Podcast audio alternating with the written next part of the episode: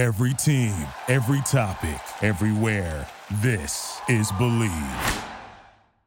You know, this started as a passion, as a purely personal thing, which was just for me, and then it kind of turns into something which is bigger. And you have everyone saying, "Can you just make everything Mhm. uh, into Japanese basketball art?" And my answer was to all that stuff. I was like, "I don't know. Like, this is a, it's a thing for me, It's but not delicate.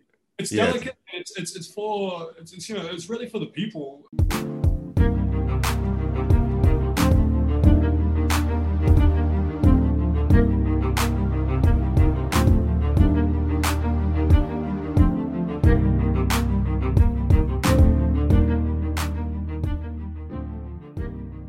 Welcome to 94 and More, presented by Bristol Studio. While a basketball court might be 94 feet, we believe it's limiting to solely look at this beautiful game as a sport. In our minds, it's closer to an art form, even a tool through which we can study the world and learn about ourselves. I'm your host, Jake Fenster, and on this podcast, we will explore the game of basketball not only as a sport, but as a dynamic force that influences culture, builds bridges, and has the ability to shape our national conversation. Hope you enjoy. As always, feel free to reach out to us at 94 at bristol studio.com and follow us on Instagram at Bristol Studio and at 94 and More Podcast. All right, let's get into the show. Today, our guest is Andrew Archer. Andrew, thanks for joining the show. Yeah, thanks for having me. Thanks for having me. Long time fan, and yeah, appreciate being here. Yeah, excited to have you on. I know we've been kind of going back and forth for a little while and over Instagram. Um, so it's it's amazing that we finally could find the time to do this. Can you share a little bit about you and, and your work for the listeners who maybe aren't familiar? Yeah, um, I I'm originally from New Zealand. I was born there. I live in Australia in Melbourne. Um, I guess first and foremost, I'm an artist, like just a general creative, but I I work predominantly in the realm of commercial arts, so projects based around sports, lifestyle, music, uh, and a hell of a lot of basketball. yeah. Yeah. Was that something that you were always passionate about and interested in doing, or or how did you find yourself in the position to be creating in those different fields? Um, to be honest, like I, I mean, I left school real. I didn't finish school, and I always knew I wanted something creative, and I, uh, I kind of took a path where, like, I, I knew I need to be creative. I needed to kind of fund it in a way. I ended up doing work which was more, um, I don't know, it was it wasn't as like satisfying, and fulfilling at the time. I did that for about six or eight years. What was that? What was that work that you were doing? So it was, it was still in the same area. I was still doing illustration and, and, and making art. Um, similar projects, but just probably not the clients I wanted to be working with, you know, like things I had to kind of get, get away with pay bills at the time. So it was kind of like a pipe dream to really work in uh, a lot of the areas I do now. And the only real reason why I kind of got there was um, I started a project like, well, not even a project. I made two artworks in about 2013 when I was living in uh, in Bangkok, actually, Hmm. which were two two of the original Edo ball basketball pieces that I made. Mhm. Um, it wasn't even that then. It wasn't anything. It just was like I was just like looking. I I just gone for a trip to Tokyo as I traveled, you know, a lot back and Mhm. forth, and I was inspired by some work I saw, and I came back and I was like, yo, I'm gonna put it into into an idea. And normally I just do, you know, nothing really to do with sports because I just felt like I don't know if people cared. Like I honestly didn't think that people cared that much about basketball, and they kind of would be, you know, I, I felt like it was rehashed the same way, and I kind of put it together. I, I figured nothing of it. I left it. I sat on it for like seven years, six, seven years, and then came came back and revisited in uh, 2018 or so. And I just looked at it open. I remember opening the the works I'd made, I was thinking, I was like, damn, like this is me. Like this is me. Everything about me. You know, it was my passion for like travel, you know, certain cultures, history, storytelling, and and the aesthetic of the art really matched, you know, what I was interested in. And from there, things, you know, really gave me a good opportunity to be able to pursue purely only making art for sports, really, and a few other selected things. Yeah. So I know, you know, I've kind of seen your Instagram page and the art is dope. I love the the different pieces. Um, but take us back into your earlier days. You know, you said coming from New Zealand, um, and you kind of have an emphasis on basketball. I know basketball in New Zealand, Australia has always had its tradition and culture, but it's kind of exploded. I would say in the last decade to two decades, um, and, and really grown. So, where did you kind of get your inspiration? And were you a basketballer? You know, when you were younger, kind of what where does your inspiration from all this art come from? Yeah, no doubt. I mean, basketball has, as you said, it's like it has popped off in a massive way in Australia and New Zealand. Um, for multiple reasons. I think mainly it's, you know, both these countries have been predominantly rugby, uh, real physical. AFL. Yeah, AFL yeah. was, yeah. Um, but growing up in New Zealand was, was exactly that. Like everybody played rugby, you know, like I'm a skinny ass dude. Like the, the guys, they're grown men, you know? yeah. Think about like Pacific Island, like Tonga, yeah, Samoa, real, yeah. Maori, and they are like, we're talking big. Things. Almost so engineered to play rugby. Oh, yeah. Oh man, like they're 18 years old, they're ready to go.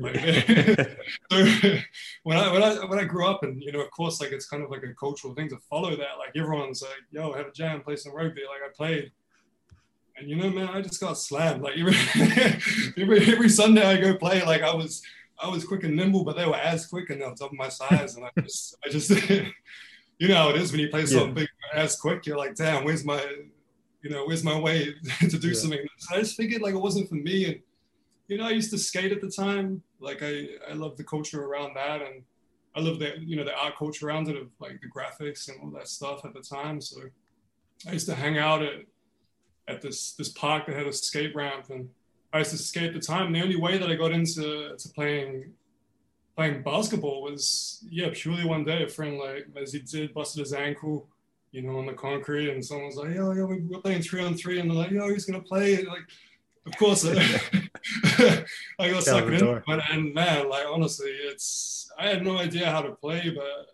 there's just something about the energy of the day of that day I played. I was just like, damn, I knew I was gonna play this forever. I was like, it's just amazing. Like the the the energy I carried is just is crazy. And I actually made an artwork. Uh, called the Fan, which is about that exact court, the exact court right where I first mm. played. I ended up playing there for all of my my childhood through from maybe a, since I was about well not childhood. I mean it's pretty late. It's like 17 until about 23 at one court. You know, we played like you know, as we played from like midday mm-hmm. until 10 p.m. yeah, until lights came on. Right.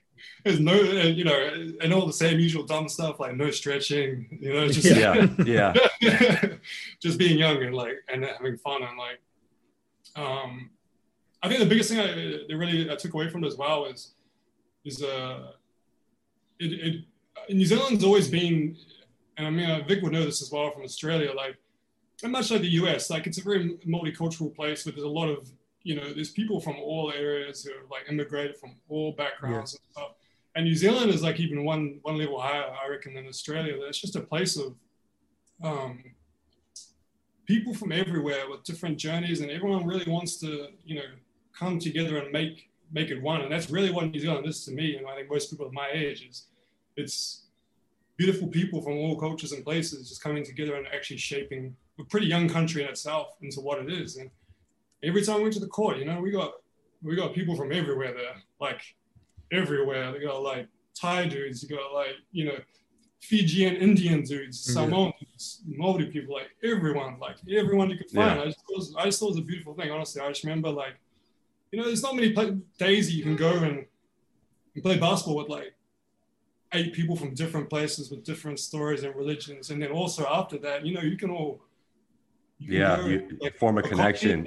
Yeah, you have dinner at a friend's Malaysian restaurant, and like it's yeah. just it's just awesome. I, yeah, I think what you're speaking to is is really the the essence of the game, and it's so beautiful because I think we all have all three of us have our own relationship to basketball. Obviously, Vic playing professionally. You know, mm-hmm. I played through high school, and then you have your own relationship where you kind of just got thrown into the fire when someone went down and you stepped up. And I think it's a, it's very rare that you have that with most sports. I think you know. I think basketball is is a unique breed. I mean, I guess you could maybe say the same about soccer, where you might you could that could happen to you as well. But it does feel like there's something very special about that game where it's a universal language. You can walk onto a court with people who everyone speaks a different language, but still find commonality and and you know work together towards a common goal. Um, for you, how much of that then did you take forward and use to use as inspiration in the art that you've been uh, producing that's really heavily centered around basketball? Yeah, um, to be honest, I took everything. Like I took all of it. And I took it not only for art in my career, but just mm-hmm. path in life that I took. You know, I have always been massively curious as to how other people lived and, and learning how you know people go about their days and what you know what they're thinking and, and how they see their futures. And I think it, it shaped who I how I lived my years after that. Firstly, where I lived, but in, in regards to art, like it, it opened my eyes really early to uh, art as a global thing. Like you know, I looked um, far and wide, like like a lot of creatives do. You know, obviously, it's a, Asia is a massive inspir- inspiration, all of Asia in itself, and that's at the time when I was in in, in Thailand. Like, you know, I loved the art there. Out of India, of course, Japan as well, and then you know you got stuff from like uh, just just everywhere. I mean, I remember there was one time I was like studying like old. Uh, like Russian, Soviet, not even posters, but it was before that. It was like some weird stuff, but I was just like, Yeah. some crazy stuff. But it's it's just it's so unique that you can. It's like an endless pot of finding uh, ideas, inspiration, and it, it really, I guess, it does lend itself to the way I work. Like I don't really have one fixed style. Yeah. Like just jump around and like Yeah. I was going to ask, how would you describe your style? But I feel like that's a hard thing Yeah. to really like nail down. Yeah, I mean, I think it, like I was saying in that earlier part of my career, I had quite a more uh, streamlined style. I mean, you know how it is. Like commercially, people want to know what they're getting, and that, that Yeah. that's in regards to everything. I mean, even Vic playing ball, you know, they want to know Mhm. who he is, how he plays, what he does, like what he's good at, what he's not. So everyone on a commercial level always expects you to be consistent, and you know, kind of expect you know know what, what to expect. But I think before then it was it was actually in my subconscious a lot of the stuff I'd, I'd taken from Japan in, in terms of aesthetic from like Edo period art um, around that era, which is you, know basically all that shaped my work, but in, in a more contemporary sense. And it was only around 2018 when I, I, I started making those older works, which were based on um, that era, but it was more true to the style of that that time period. Um, that it kind of got a bit more textural and uh, yeah, I guess close to that time period. But overall, it's pretty surreal. You know, it's I, I stick with all the things I'm good at and avoid all the stuff that I'm bad at. You know, I don't, I don't, I don't render stuff. Like I just I focus on the ideas about you know compositions that are interesting and, and, let, and let people who view it like kind of build their own story and their own narrative within it. Like I really enjoy that. That people look at it and they're like, this is how I saw it, and then someone sees mm. it differently, but yet you know they all experience their own sort of journey by viewing it. So Andrew, I would ask. I know you know, in looking at some of your pieces, some of the you know the jerseys and the shorts definitely are, are basketball themed, but kind of remind me of like you know kind of streetwear and like street art. And I know Yeah. Melbourne is is a really big hub of culture and and kind of like that young adult. It seems like in Australia, like it would be Melbourne and Sydney that would kind of try out street fashion and really be out there and trying to get into new uh, design and fashion. Have you found it at all hard to to spread your brand in Australia and try to reach, you know, like different areas like Western Australia, Adelaide, uh, and different stuff, or is, is Melbourne like the central hub for where you kind of see most of your work? yeah, I mean it's like super question. I always find it fascinating like how markets work in general globally. Like there's so many ones, so you know you think you know it all, and like you don't realize you, don't, you know nothing. Right. Um, I think Melbourne more so. You know, like even Melbourne is a very AFL, as you know, like an AFL centric place. So uh, even though basketball's really grown, like it's it's still predominantly an AFL place. So I've never really gained massive traction here, except for within my own sort of bubble with, you know, everyone I play like social pickup with. Right. Uh, massive community. Obviously, they're all down with it. Uh, but because I've always kind of worked globally, like I've always kind of worked with international clients, like it tends to be that everyone who kind of sees it is from that as well. Like a lot of US people, a lot of people from Japan. Um, Mhm. Just, you know, it's just the internet, right? It's just, it's. That's an, what is that like for you? Because you're taking a lot of inspiration from Japanese culture for it to be received, Yeah. you know, well by them. How how much does that mean to you? Oh, it's massive. I mean, it's it's always a, a question to me because, um, you know, when I first started making it, it was, you know, people are close to me knew it was of a pure passion, but obviously people mm-hmm. you also kind of question if you're being real about it or just utilizing, you know, parts of it for, for whatever. But, you know, I got a lot of good friends there. And before I even did anything, you know, I, I looped around a dozen times saying, you know, what do you think about this? Like, how would you feel mm-hmm. about it? Does this, you know, represent, you know, parts of your experience with basketball and, and your life and stuff? And yeah, it's a big, it's a big part of it, and I'm really glad that you know it's something which has just been incredibly well received, and you know I still daily you know speak to people uh, from Japan, you know having the work there at the, the NBA games in Tokyo, and just talking to people there about it. Yeah. Wait a minute, Jake. I can't believe we haven't asked Andrew this yet. Uh, hmm. what, who's your team in the NBL? The Breakers.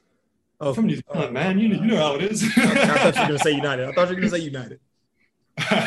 no, I mean Melbourne's got so many teams, right? But no, I've, I like. I grew up when I was young watching the Breakers, like you know the, the, the, original when they had the, the kind of dream teams in the day. So um, all those so guys. with Dre as the coach. Yeah, Lemanis. Yeah, okay. and then uh, they had uh, Hinari, which was years ago. He played for the New Zealand New Zealand team as well. And, mm-hmm. But I really like their team now. Like you know Corey and all that. I'm like those yeah. guys. Like you know, they around the place in New Zealand all the time. So a lot of the parks and places, like they're really part of the community, and it's a special thing for a lot of kids, and not just me, but a lot of kids now. You know? Well, it sounds like you can come on over and be a Perth fan because you know they let go, they let Corey Webster go. Yeah, that's true. That's true. perfect timing. You're looking right. for a new team. Vic's trying to grow his fan base out there. It's a perfect uh, marriage. There you go. Like, I mean, I'm I'm a free agent. Yeah, I'm I'm gonna go with. Oh, he's a free agent too. That's the right answer. That's the right answer. Um, but I wanted to ask a little bit more about something you mentioned. I know you you said, correct me if I'm wrong. Um, you've done you know some of that more commercial work, and this is this sounds like more of a, a passion project for you. Some two things, you know, Japanese culture, which you really appreciate and admire, and also basketball culture. Um, kind of the marriage of the two what how do you manage that doing commercial work versus passion work and and like you know not losing yourself along the way that's the best thing and i'm sure probably all three of us have, at some point you know that line of being like you know this started as a passion as a purely personal thing which was just for me and then it kind of turns into something which is bigger and you have everyone saying can you just make everything mm-hmm. uh, into japanese basketball art and my answer was to all that stuff. I was like, I don't know. Like this is a, it's a thing for me. It's but delicate. Not, it's yeah. delicate. It's, it's it's for it's, it's, you know it's really for the people uh, and the the way that it's kind of built is is based around that. Like it's the mix of, of Western and Eastern culture, the way the stories intertwine about uh, both history and also you know modern day culture of basketball and uh, all that stuff kind of just lends for a, as I said before, like a, an artwork which which creates a story or a moment for someone they can relate to. And I never actually saw it as being anything commercial ever. I never offered any of it. I never did any projects. To be honest, I thought no one even cared about it. I just made it for myself. It really is what it was. So now I'm very yeah sensitive about it, but I just want to yeah. keep it. I just want to keep it for the game. You know like mm-hmm. for the game and the people who enjoy it. You know, I don't want it on billboards for people to yeah. Well, because I'm sure I'm sure just from seeing your work, you know, and, and like Vic kind of said earlier, like we're fans of your work, and we have in our office in LA, we have some of your work actually um, hanging up. So yeah, we're we're definitely fans. But I imagine that you receive a lot of attention from let's say businesses that are stakeholders of the NBA that have um, you know they're looking to push their business and tie themselves to the game and they see an opportunity with your work and i'm saying from a business standpoint how do you approach those opportunities i know you said the artwork itself might be more for the people but what about those business opportunities that something that we say internally a lot you know seem like a good idea but they're yeah. not what you really want to do you know how do you approach those yeah i mean i just say yo let's do something new. Let's do something cool. You know, I didn't make this work as a fluke. It's not a one-off thing. Like mm-hmm. I'm, a, I'm, a pro at what I do, and I can make you something cool. We don't have to do the same avenue. Like I think that whole idea of, you know, rehashing previous work is because it's been successful in another Mhm. realm. It's just a, Yeah. in terms of a business sense, it's just a silly way to do it. You're just forcing it. You're just forcing it. Man, it's, it's like me trying to shoot threes. I want to post stuff. I want, to like shimmy stuff. I'm forcing it. If I'm shooting threes, I'm forcing it. So it's the same thing, you know. You don't you don't want to try to take it and bend it and mold it. It loses all of its natural glow by doing it. So I always present brand new ideas. I say like, look, this stuff was cool. We can s- take that same storytelling and passion about something else. Let's make something mm-hmm. new that people will really like admire and be like, this is cool. And you know, most of the time it works. I do it all the time. Like every time I feel like I'm about to end my career, but yeah. in my career. I have, I have a question. When um when creating your art and, and kind of speaking on the business side, uh, do you work with? Do you have like a team that works with you, and you kind of collaborate with, or is it just you?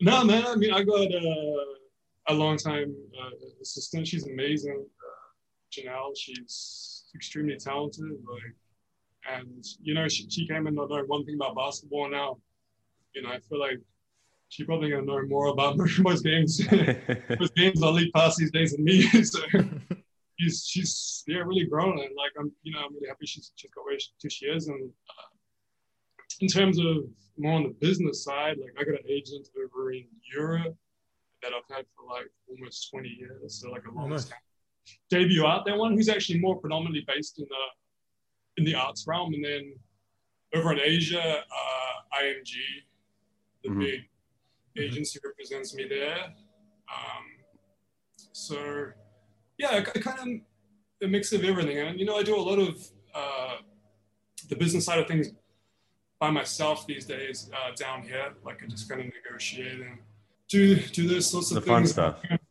Yeah, I mean, fun to be stuff. honest, it, it's funny you say that because you know, as a creatives, every single one normally hates that stuff. But I love business. I love it. Like I, I love, I love, you know, talking about the rights and, and working out Mhm. creative ways that everyone can benefit and everyone can be, you know, happy and and yeah. I've really, I think it's an important part of being a creative is growing in that in that area. Yeah. And No, I, I. I think for the yeah, I think that's a really important point um, because you see the whole thing through, right? So you're not you're not detached. It's it's a very personal thing, but you're also making sure that it receives the attention, you know, on the business end that it deserves, rather than all right, you know, I care about this now. Let me hand it off to somebody else who might not really care about it. You know, you're seeing you're seeing it from inception all the way through to the business deal, to the rights, to everything that goes into the specific project.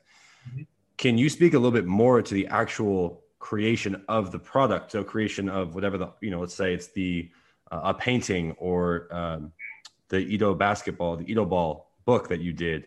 Um, Yeah. What's do you go from the idea, the storytelling, you create the the narrative that you want to tell, and then where do you go from there? Yeah, I mean, it's all about storytelling. It's all about the 20 plus uh, notebooks that I have around every house and every studio and probably in other people's houses of just ideas. Like I, you know, I've got probably 100 plus ideas of Edo ball ideas and ones that I sat on for two to three years. Like Mhm. It's all about getting uh, something that resonates and just and just invites imagination for the person viewing it. And it's not easy to do. Like i definitely you know it's funny i've actually finished a few Edo ball works and then re-looked at them and been like damn this isn't the vibe i was for. It's just so i'm quite picky with it. But the process is that the idea you know sketch stuff out re-sketch it redraw it again even nicer. And then uh, lose my mind trying to struggle and Yeah. perfect color palette, which is daily grind for me. so, um, How but long- in terms of the book and recently making jerseys, uh, the book was easier. Got a publisher, pretty smooth. They let me design it as I wanted and stuff. But making clothing, man, Yeah. oh, oh, I was gonna ask that because we deal with that a lot, and I know all I know all the nightmares and headaches. So I was gonna ask what that was like for you to transition uh, yeah, into clothing. the most eye-opening experience uh, of my career of just everything I knew of the control of being able to get to where I wanted to get in making Mhm. art hmm take for granted because getting from a production standpoint something to where you want to get it to and doing it in a nice in a nice way and trying to make a little money on the side and get everything together is the absolute biggest act, and I give you a hundred percent bow down credit because it's it's a constant challenge. It's a journey. I remember getting the first sample and I looked at it and I was like, damn, what, what am I going to do? I literally just yeah. was like, I was like, I'm going to, I just freaked out. And my girlfriend studied fashion and she knew about pattern making and, you know, yep. and how to talk with the lingo and all that stuff. But it still didn't prepare me for how stressful it was going to be. But I got there a year and a half later. That's amazing. At least you, you know, you survived. It's, um, we yeah. constantly refer to it as like putting out fires every day you know it's it's a challenge uh, that's why not everyone does it and not everyone can do it because it takes so much out of you um, but you know if you're able to fight through and, and rise to the occasion and and make that product when you finally get to that stage where it's where you want it to be oh, uh, it's, one, of the best feelings it is, for sure yeah, the, the journey i mean i look back now at the journey of doing it and i still have the bad samples that i have and sometimes yeah out. And I'm like, that was a special thing. Like people always say, like the journey is the best part, but in that case, like it's something I'm really proud of just for undertaking the challenge and doing it. So, my question yeah. would be, um, I know you're you're really big and, and your artwork is great in the uh, Asian culture. Have you uh, thought about dabbling into kind of Aboriginal art or Australian or New Zealand art and kind of trying going in that route? Yeah, interesting. I mean, I think it's it's something I'm really passionate about because obviously growing up in New Zealand, uh, the indigenous people, the Maori people, was a very, you know, a lot of my best friends, you know, from their background and, and, and, the, and the, conversations and the, the, dialogue and the ever evolving mm-hmm. um, climate and politics of it is, is touchy. And here it is too, you know. Um, I've definitely spoken about doing it, but it's not been in that realm of basketball. It's more being like, you know, just hanging out with people who make art of that right. um, sort of area. Like a couple of friends who are Aboriginal peeps, and they, one of them is an artist actually, and you know, it's something that I don't know enough about it to be like I want to be part of it. Like I, I feel like I have to fully truly understand and and uh, have spent my time in, in, my core, you know, studying and knowing what they do and really pushing it to be able to feel that I, I want to partake in it. But it's, you know, I guess that speaks on on Australia and, and New Zealand both as a whole that I feel like there could be a much better uh, effort to incorporate this, the people, the history, and uh, the, you know, just recognizing their cultures as mm-hmm. a whole. I think it's, it's got a long way to go. I know the yeah. NBL does a, a specific, you know, they do their um, yeah. heritage jerseys, right? And yeah, and I, I, was wondering if New Zealand approached you to try and you know design their jerseys, would that be something you would be interested in? Yeah, absolutely. I would. I mean, I, I think you know I grew growing up there and, and, and understanding you know the Maori culture and the meaning of it, and you know the land of New Zealand, Aotearoa, the long white cloud, and all the history behind it of how it, it came to be, is definitely a, an area that I'm super passionate about. I definitely look into. I mean, it's I know they they made them and I saw them. The jerseys quite nice. I know they've got like they got some of like the koru thing, the Maori like pattern yeah. down the side, and like I, I thought those heritage jerseys were really nice though. I think it's a it's it doesn't seem like things like that are a big step, but they kind of are. So you know, I thought the NBL did a great job. Like I thought yeah. we had a meeting in Brisbane when we had um ours. Like they brought the artist in, and she actually described the jerseys to us. Right? She like she went through the entire patterns.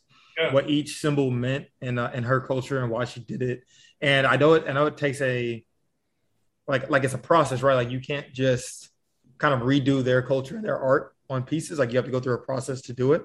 But yeah. I thought it was, it was really nice, like the way she explained it and the story that she told on our jerseys. Like it was pretty powerful to me.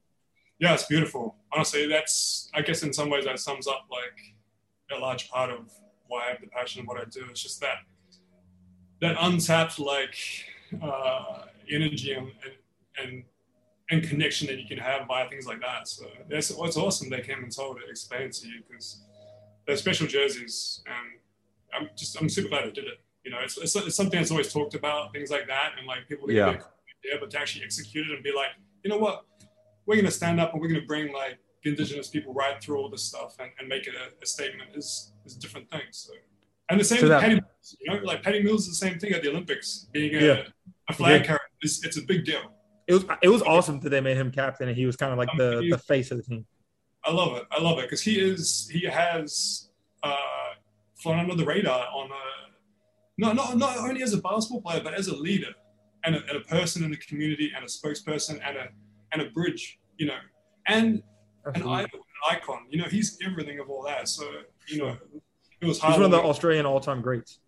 Absolutely, hands down. And also, you know, a lot of if a lot of great, you know, uh, Cathy Freeman, who was originally, you know, one of the, the medalists of, of Australia, was for Indigenous uh, background as well. And they just, you know, I think it's great that they come to the forefront. Yeah, a super. I'm not even an Australian, but I was, you know, had a tear when I saw Patty like just walking mm-hmm. down there. I thought it was great. It was great. I wanted to ask to that point, what are some of your goals? You know, in any industry or just in your life, but we're kind of speaking towards, uh, we're trying to speaking about, you know, maybe some potential big opportunities for you.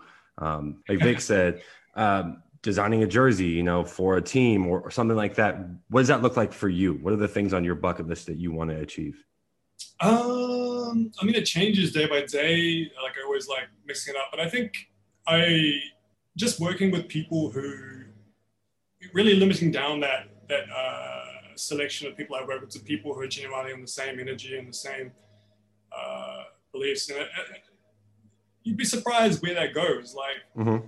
it's some people you don't think uh, would even have the time. To, like, I remember doing this job years ago, like four years ago for Jared Leto. Like, I, and then mm-hmm. they approached me for it with Interscope, the guy over there. I was like, oh, you know, I'll just have to make something, and all these people in the in the uh, the record label just tell me how they want to look, and then they were like, "Yo, let's do a meeting." Got on there. Literally, first thing Jared like straight on the call. He's like, he's like, "Yo, what do you want to do for it?" Like, literally was like, "What do you want to do for it?"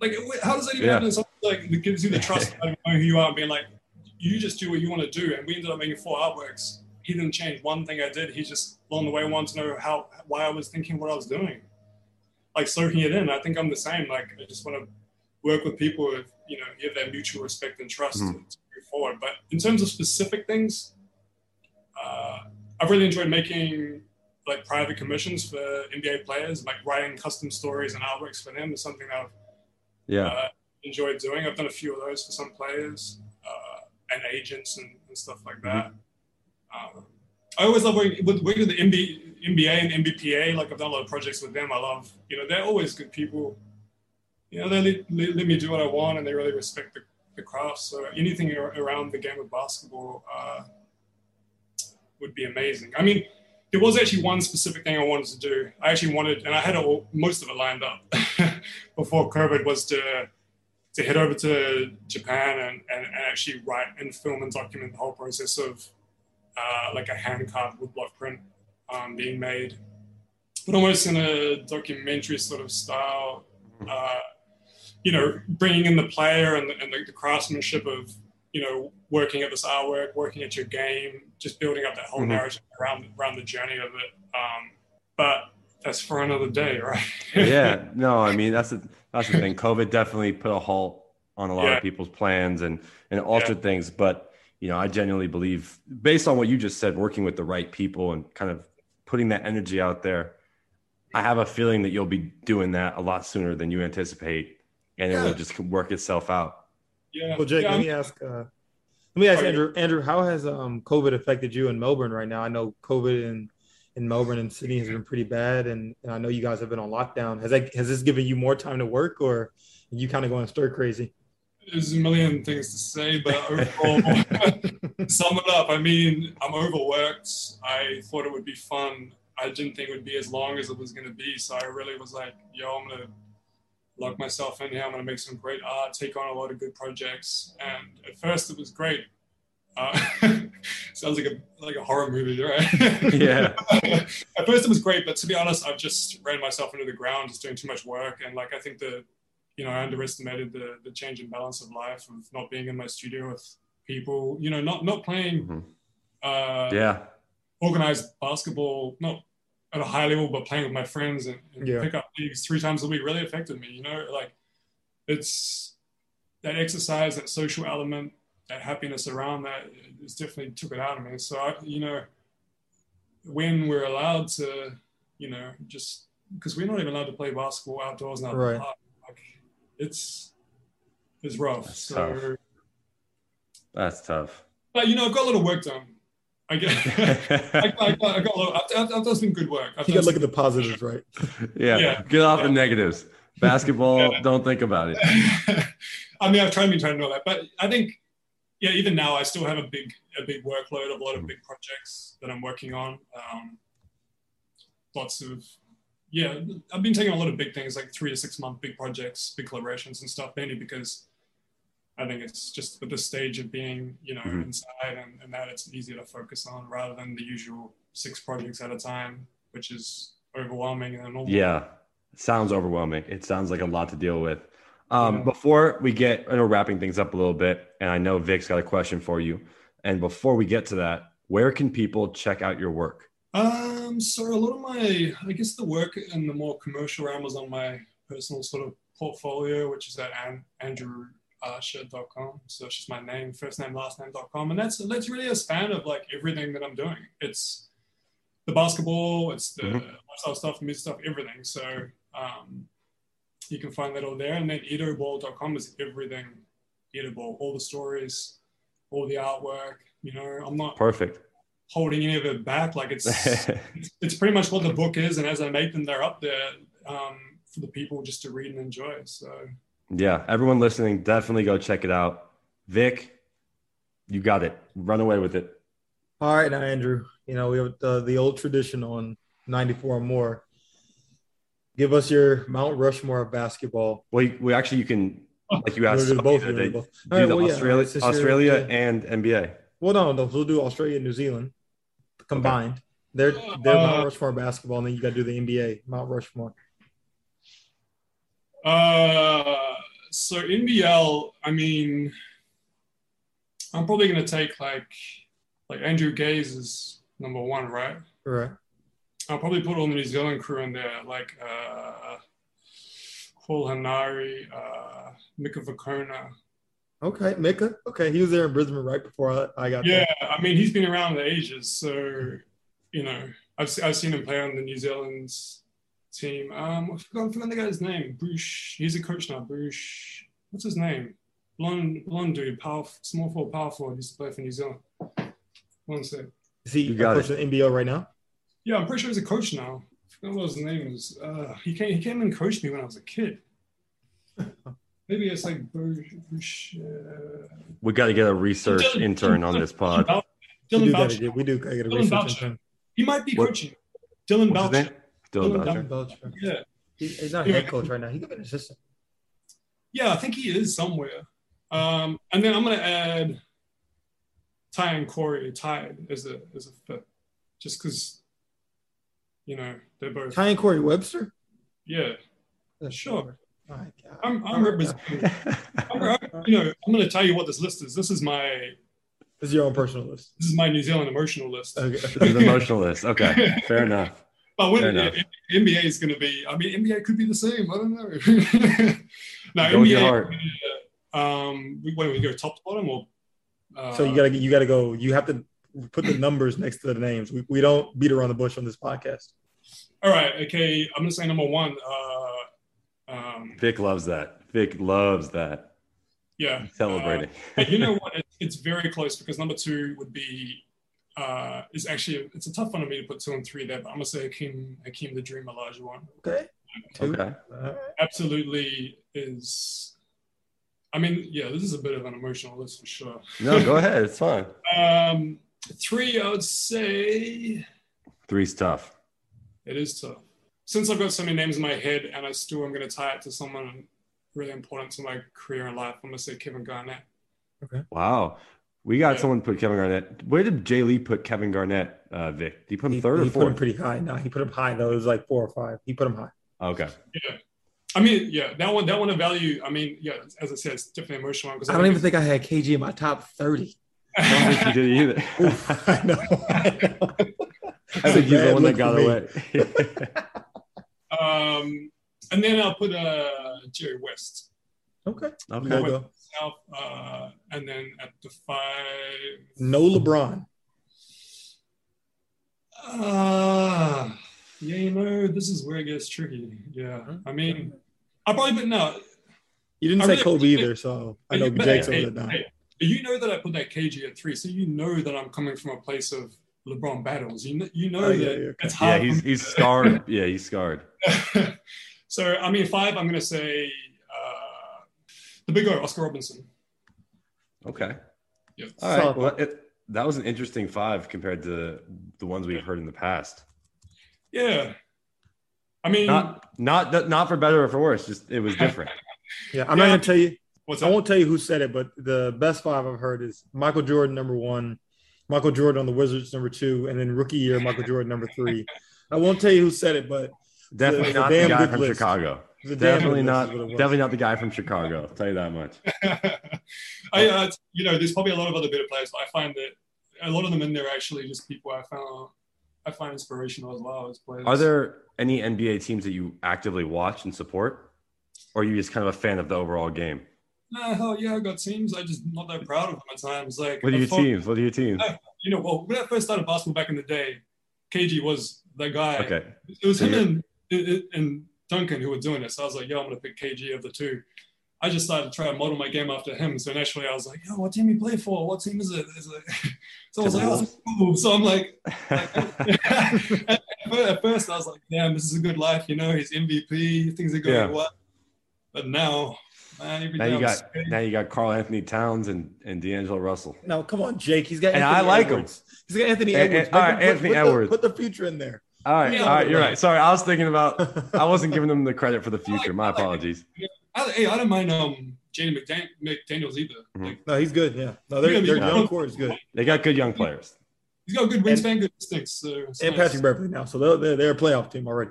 I'm spoiled. I'm used to the Lakers. That's my team. So Uh. we just what we do is whenever we're not winning, we sell everybody and then buy the most expensive free agents. Yeah. We just trade them all away. And we got a- just, it's funny. I've got a friend and we we play fantasy at the time, and he's a Lakers dude. Same thing. He's but he's proud of it. He's like, yo, this year we're going shopping again. We're going shopping again. I, I don't, lo- you know, I don't love it, but obviously it works and we get rings. So who am I to like complain about it? But I will say I did like the young uh, core we were building with Lon. I'm a big Lonzo Ball fan from UCLA. Um, I liked Julius. The young Randle. He core you were played building, you hard. guys shipped them out as soon as you got I, I know. No, we had. I know we had them, and then it was like, well, we can go get You Anthony guys traded Davis. every piece of the young Goodbye. core away. I know. Now the oldest team in the league. I know, but I I can't be mad about it because we won a ring with Anthony Davis. So like technically it worked, but Boy, do I hope you guys lose the Clippers. yeah, I mean, that it's, won't it's, happen. yeah, it's always a big, it's a big like controversial argument, right? Because I've always, I've always been a fan of like the team that's Yeah. you know got the hope and has got it. Like the Buck, I always followed like in the West and the East the team, and there was always the Bucks in the East as well. Like I watched them in their their Mhm. Michael Redd days, and you know that's Yeah. why I also, Also, and were you happy they won the finals? Absolutely like I really was like. uh Mm-hmm. I mean, I, I love a lot of their players. I love Middleton and Drew, what they stand for, like the way Mhm, they play. mhm. They're really like likable. Players. Yeah, we kind of grew up in that era too of you know teams like you build your team. You had a superstar who stayed, and they built that team over time and had a you know loyal fan base, and you Mm. kind of ride and die together. Um, so I think that's it's interesting to adapt to the new style of basketball. You know, of roster building. It's kind of like yeah, it's an right? AAU team. You know, get your AAU team together, and Yeah. it works, and it's what you have to do to compete. You know, you see the Nets, the Lakers, like, but obviously the Bucks winning was a little bit different. Yeah. You know, it wasn't the same style, but uh, that that's why we're so emotionally attached to our players. You know, Jake's Yeah, a big true. Chicago guy. Hey. He grew up watching it. What about you, Vic? Who, who's your NBA team? Who's your NBA team, and who's your? I got to maybe NBL players. Like, who do you? Who's in the in the league now, or when you were here? Who do you? Whose game did you really look at and be like, damn, Who did I like in the NBL? I like well, I like Bryce Cotton, Mitch Yeah. Norton, You Todd? Blanchfield. Are you just naming teammates on your new team? Are you just naming the roster? yeah, yeah. Going to, no, no, no, but no, but seriously though, um, when, when I got to play at the NBL for the first Yeah. time, you know, I, I really respected Sobey. Yeah. I thought Jason Cadee was a, was a great, good basketball player and really one of the better leaders I had ever played with. Hmm. Um, I thought Abercrombie on the the breakers was, was good. You know, obviously Cotton was a problem. yeah. I mean, he should. He, just to jump back, he should have definitely been on my NBL team because Abercrombie was. I mean, He was- been there forever, right? Yeah, forever. And on the New Zealand team, a big part of it. So yeah, I'm glad you mentioned that. Yeah. Um, Dre actually had some pretty cool stories about Abercrombie when he won the title on New Zealand. How Abercrombie was a development player, but had worked his way into the, the lineup and then started in, in the grand final and played great. So I thought Abercrombie was good.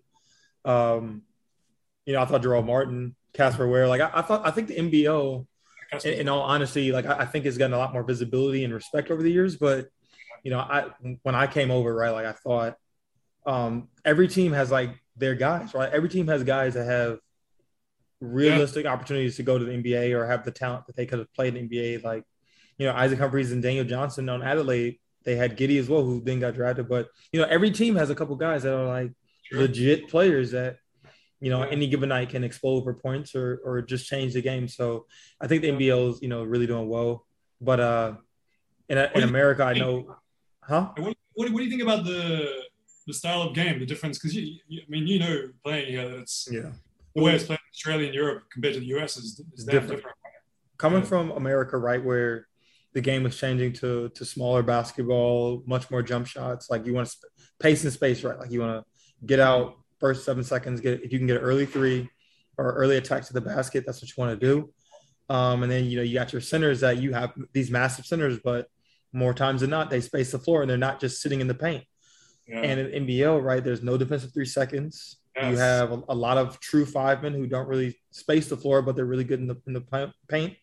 Yeah. And teams do a great job scouting, right? Like when I played for the Bullets, teams uh, scouted me very well mid post. They would double me, and then the spacing, right? Like you have to really adjust the spacing since mm-hmm. you're playing with a traditional five, sometimes a traditional 4 mm-hmm. and teams can load up and help, right? Like it to me, it felt like I was playing in the Big Ten again.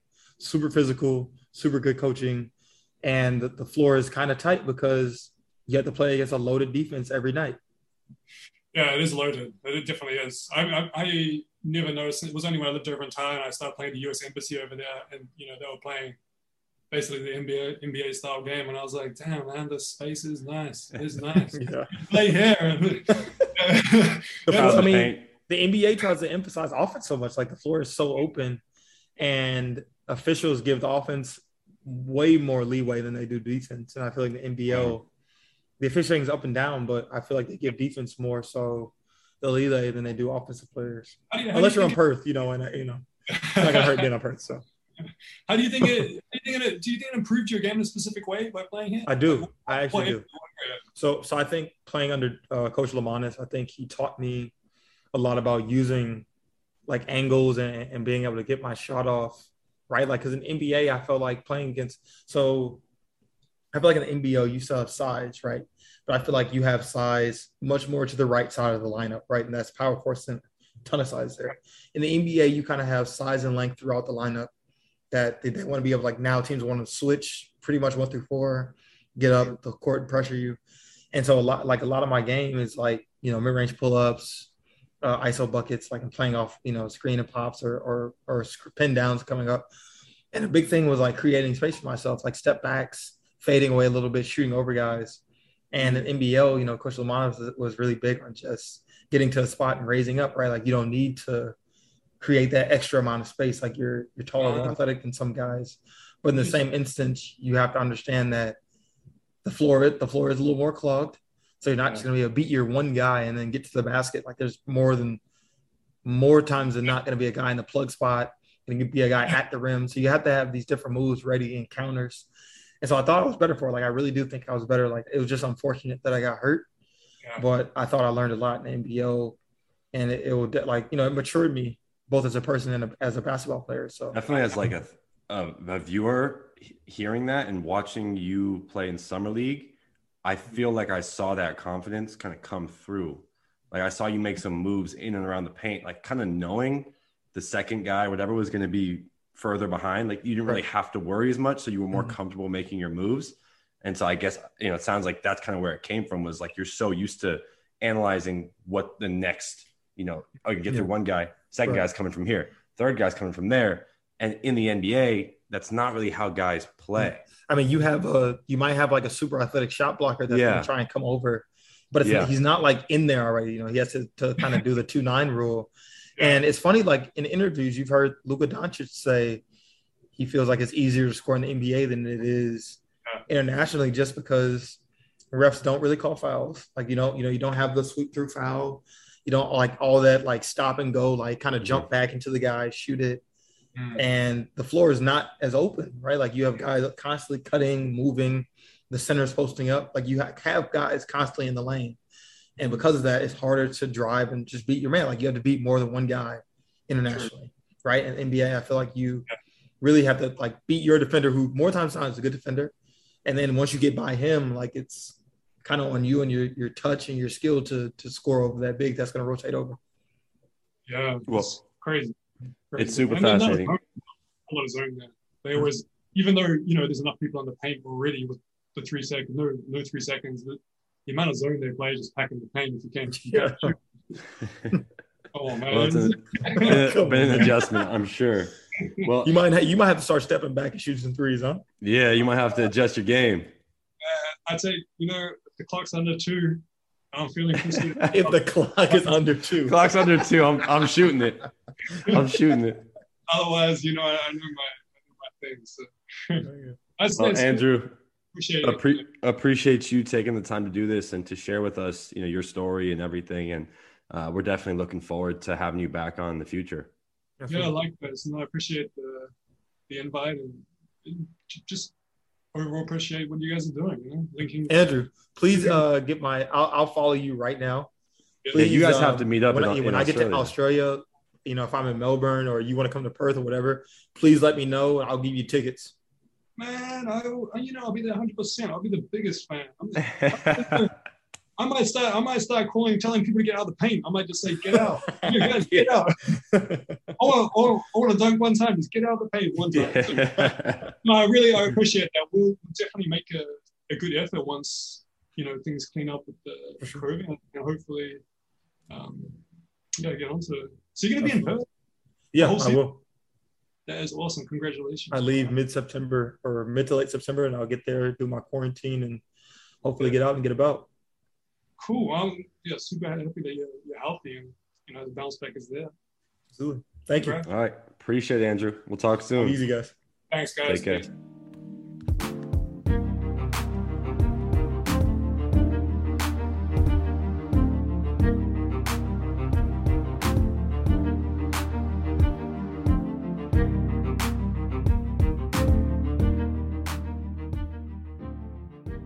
This podcast is presented by Bristol Studio, sound editing by Rashad Allen, music by James Grissom.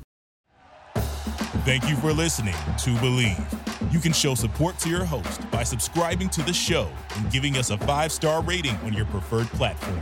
Check us out at Bleav.com and search for B L E A V on YouTube.